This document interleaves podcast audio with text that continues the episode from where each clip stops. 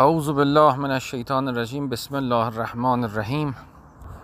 جلسه 268 احادیث معنوی خدمتون تقدیم میشه انشاءالله از جمعه این هفته هم. دیگه بعد از ماه رمضان و جلسه روزه امام حسین رو شروع می‌کنیم. انشاءالله بیاری خدا با رعایت موازین بهداشتی.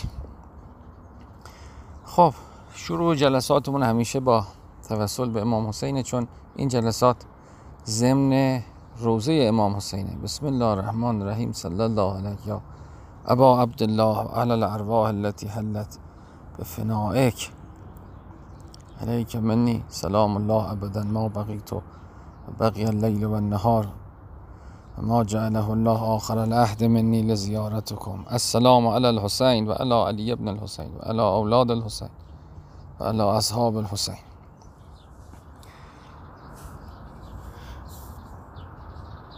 با درود و سلام بر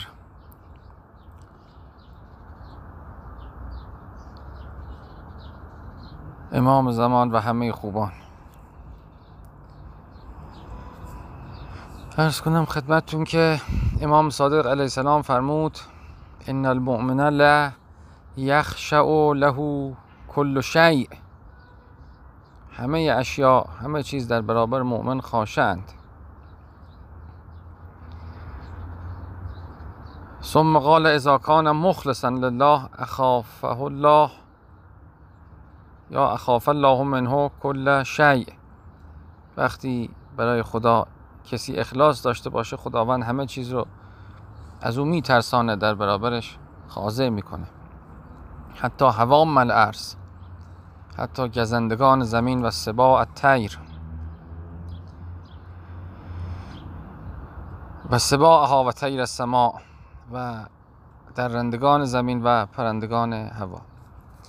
ارز کنم خدمت شما که یه صفت بسیار بسیار مهم که ریشه کفر و ایمان و ریشه سعادت شقاوته عبارت است از تواضع و در برابر تواضع تکبر.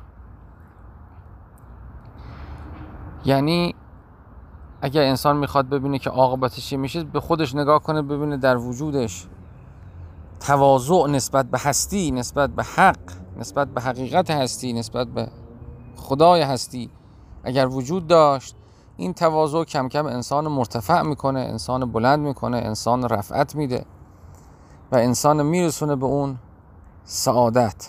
اگر چنانچه در وجود انسان کبر وجود داشته باشه انسان متکبره و به خاطر تکبرش حق را نمیپذیره حق را انکار می‌کنه و در برابر حقیقت هستی و کائنات و خالق کائنات کرنش نمی‌کنه تعظیم نمی‌کنه تواضع نمی‌کنه بلکه کفر و کفران پیشه می‌کنه. شیطان هم همین کاری کرد دیگه. شیطان هم اون کبر در درونش جوشید. گفت که برای چی من به او سجده کنم؟ بله قابیل هم شما نگاه کنید باز همین کبر در خودش جوشید. گفت که برای چی اونو قبول کرد خدا؟ قربانیشو من قبول نکرد. من باید بر بالاتر از او باشم. چرا او شد من نشدم آدم هم همین ریشه آدم اون همین هم باز کار آدم هم به همین کبره برمیگرده. شیطان گفت می‌خواید به ملک جاودان شما رو در شما تو بهشت همه چی دارید؟ و راحت هم منتها یکی مال خودتون نیست. مال خداست. دو دائمی نیست. هر وقت خدا بخواد می‌گیره.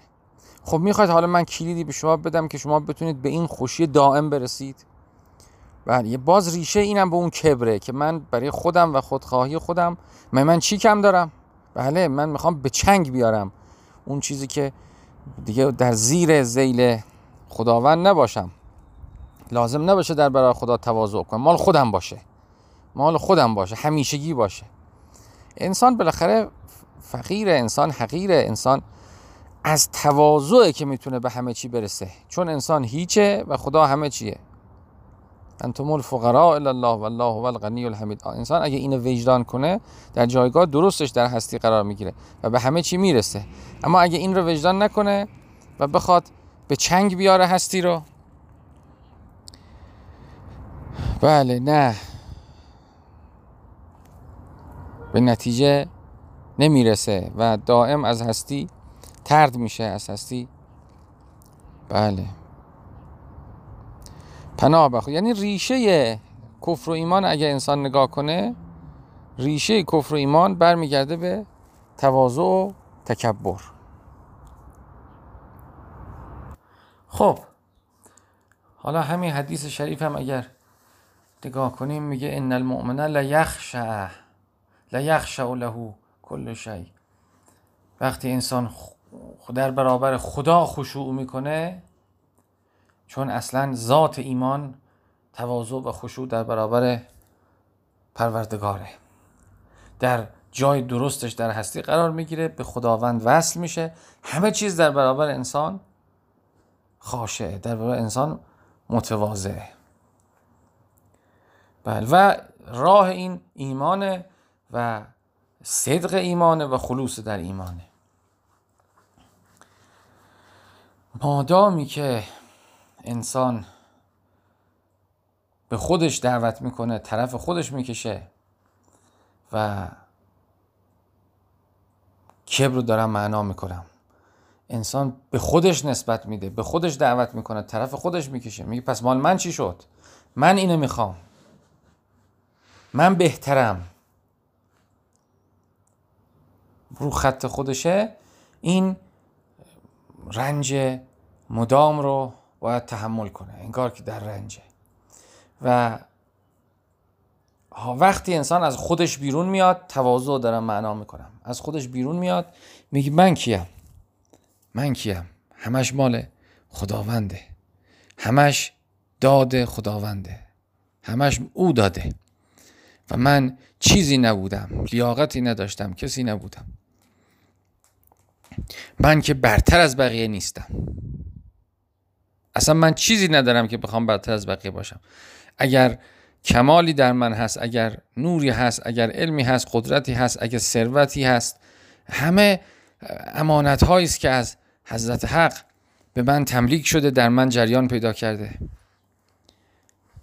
خب وقتی انسان اینطوری خودشو ببینه این درش بیشتر میشه بیشتر بهش میدن دیگه.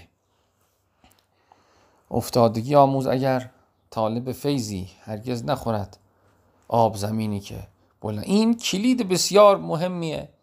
ریشه ایمان و کفر اینه و ریشه سعادت شقاوت در آخرت همینه و ریشه رنج بردن و تسلیم بودن و لذت بردن از هستی هم همینه. هر وقت انسان در حالت تواضع اصلا همین الان لذت می‌بره از هستی. هر وقت انسان در حال تکبره باید با همه بجنگه به همه اثبات کنه که بهتره همه رو تارمار کنه که استعلا و علو خودش نشان بده و همه رو انکار کنه. بله همش در شقاق و شقوقه.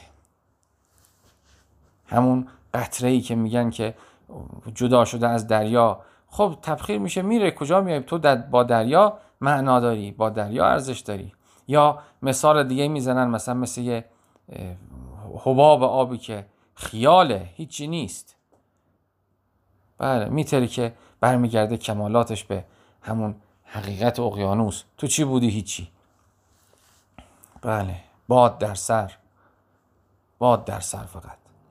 فمش توهم فقط خیال. لا حول ولا قوة الا بالله. لا حول ولا قوة الا بالله.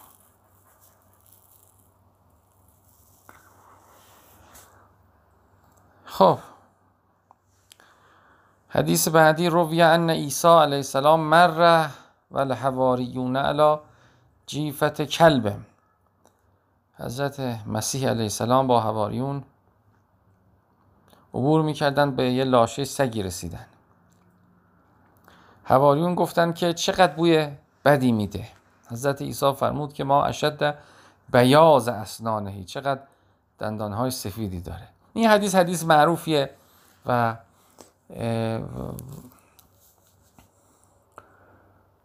به نوعی همون سخنیه که میگن که دید مثبت داشته باشید ذهن زیبا داشته باشید. حالت باستانیش در ادیان تجلی پیدا کرده قشنگ تو این حدیث. یعنی از هر چیزی زیباییشو ببینید. آدم بره بگرده روی چیز بد ببینه چیز بد بشینه مگس این صفت داره. ولی زنبور چه صفتی داره؟ زنبور اصلا میره بگرده گل پیدا می‌کنه میشینه. آدم به هر چی فکر می‌کنه گویا بالاخره او تو ذهنشه دیگه. با همون معنوسه با همون محشوره. خب میشه به زیبایی ها نگاه کرد به زیبایی ها بله.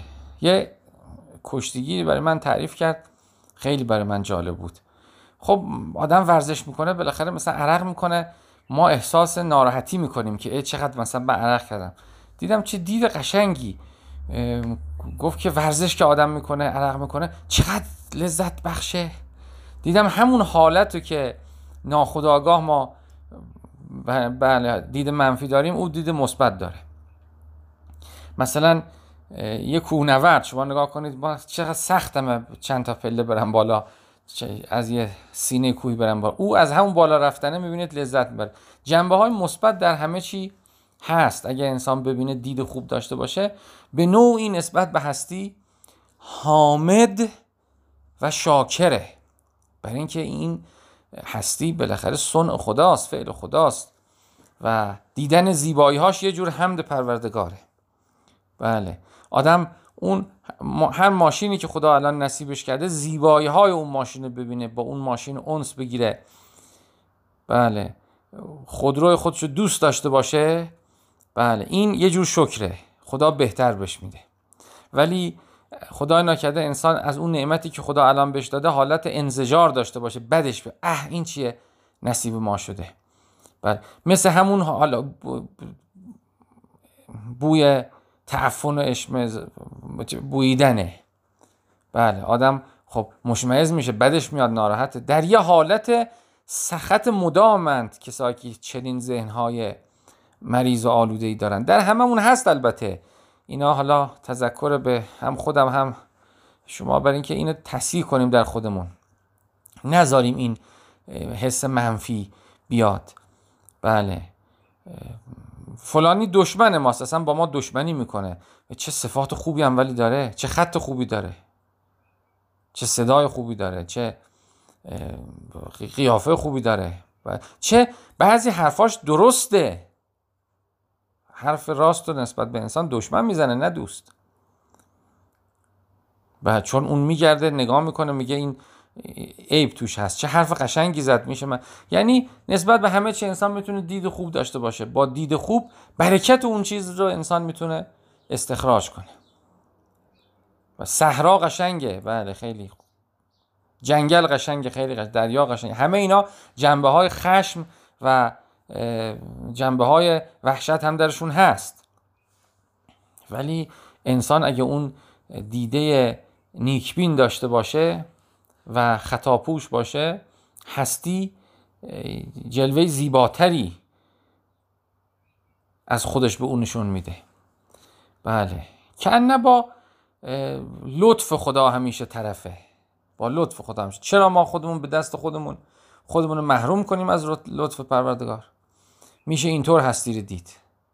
میشه اینطور هستی رو شما نگاه کنید توصیفاتی که قرآن کرده خداوند در قرآن خدا تعریف کرده از انار از انگور نمی‌دونم از چشمه از آسمان از زمین از خورشید از ماه. اینقدر به زیبایی اینقدر انگار خدا لذت می‌بره از خلقتی که کرده. چرا ما لذت نبریم؟ بالاخره اینا زیباست. بالاخره میگه گوسفنداتون که میره صبح به سمت کو شب برمیگرده لکن فیها جمال. زیباییه. زیبا یعنی کیف می‌کنید نگاه می‌کنید که این کسایی که تجربه داشتن تو ایلیات بودن یا روستا بودن زندگی کردن اینو می‌فهمن. صبحی که گله میره اصر گله نمی‌دونم انسان اصلا مبهوت میشه بهتش می‌زنه گله رو نگاه می‌کنه. جمال لکن فیها جمال هین توریهون هین تسرهون بله. زیباییه همش زیباییه. بله. خب گوسفند پشکلم داره گوسفند بوی بدم داره ولی خدا رو جمالش دست گذاشته. انعامو میگه شارپایان نگاه کن منافع برای شما. بله. جمال جمال این نشون میده نعمت ها فقط برای رفع نیازهای مادی نیستن. خب ماشینی که من دارم درسته که من سوارش میشم میرم سر کار. این فایدهش در رفاهه. این سر جاش. اما خداوند وقتی صحبت از نعمت ها می‌کنه صحبت از زینت و جمال هم می‌کنه. یعنی وقتی شما نگاه به یک موتورسیکلت زیبا می‌کنی چقدر قشنگ ساخته شده به یک کشتی زیبا می‌کنی به یک ماشین زیبا می‌کنی از زیباییش لذت می‌بری. این جمال الله که در این جلوه کرده. راجع به کشتی اصلا خدا می‌فهمد که ما کشتی رو می‌سازیم. کشتی رو ما ساختیم. اون موقع ماشین نبوده کشتی بوده. و یعنی چی؟ یعنی که این ماشینی که ساخته شده این ماشینی که همه ماشینا زیباست. همه ماشین بعضی زیباتر. همه ماشینا قدرت داره بعضی قدرتش بیشتر. بالاخره اگر شیعی تا کمال درش جاری نباشه که بقا نداره. خب این ماشین به این زیبایی به این قدرت این چطور ایجاد شده؟ خدا در فرهنگ قرآن میگه من اینو ایجاد کردم براتون. من اینو اینج خیلی قشنگه. خیلی قشنگه. من اینو براتون ایجاد کردم. در سوره نهر شما نگاه کنید. میگه که شما سوار میشید و انعام میرید این ور اونور بدون اینها نمی‌تونید. به شقل انفس به سختی می‌تونید برید. و چیزایی برای شما خلق کردیم که سوار بشید که هنوز خبر ازش ندارید. در اوایل سوره نحل. خب. چرا این مال خداست. ببینید برای اینکه اون کسی که این مثلا فرض کنید ماشین پژو رو درست کرده الهام الهی بوده تو ذهنش جرقه زده. همتش رو خدا داده پاشو درست کن. نقش و طرح و نقشش رو به حول قوه و الهام خدا بوده. با قوانینی که خدا داده ساخته. متریال و موادش هم خدا داده. اونا رو سرهم کرده و هر کدوم یه شکل خاصی بریده اینا رو سوار کرده شده یه ماشین. یعنی اول تا آخرش انسان وسیله بوده برای ساختش. انگار خداوند آمده این ماشین رو درست کرده. یعنی نقش خدا پررنگتره تا نقش انسان.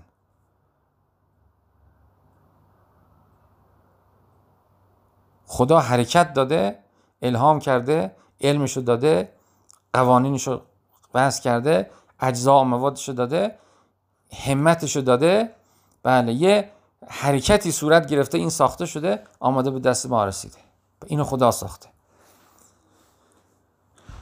بله از کشاورزی همینطور.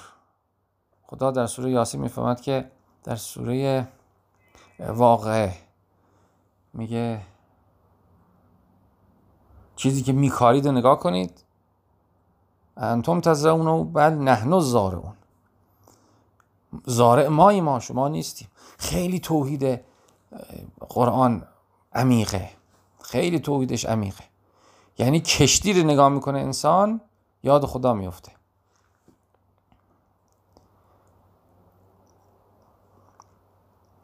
بله. پس زیبایی هایی که در اینها هستم جمال خداست.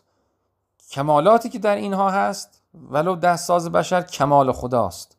انسان که یاد اینا میفته نگاه به اینا می‌کنه بله لذت می‌بره لذت الهی می‌بره.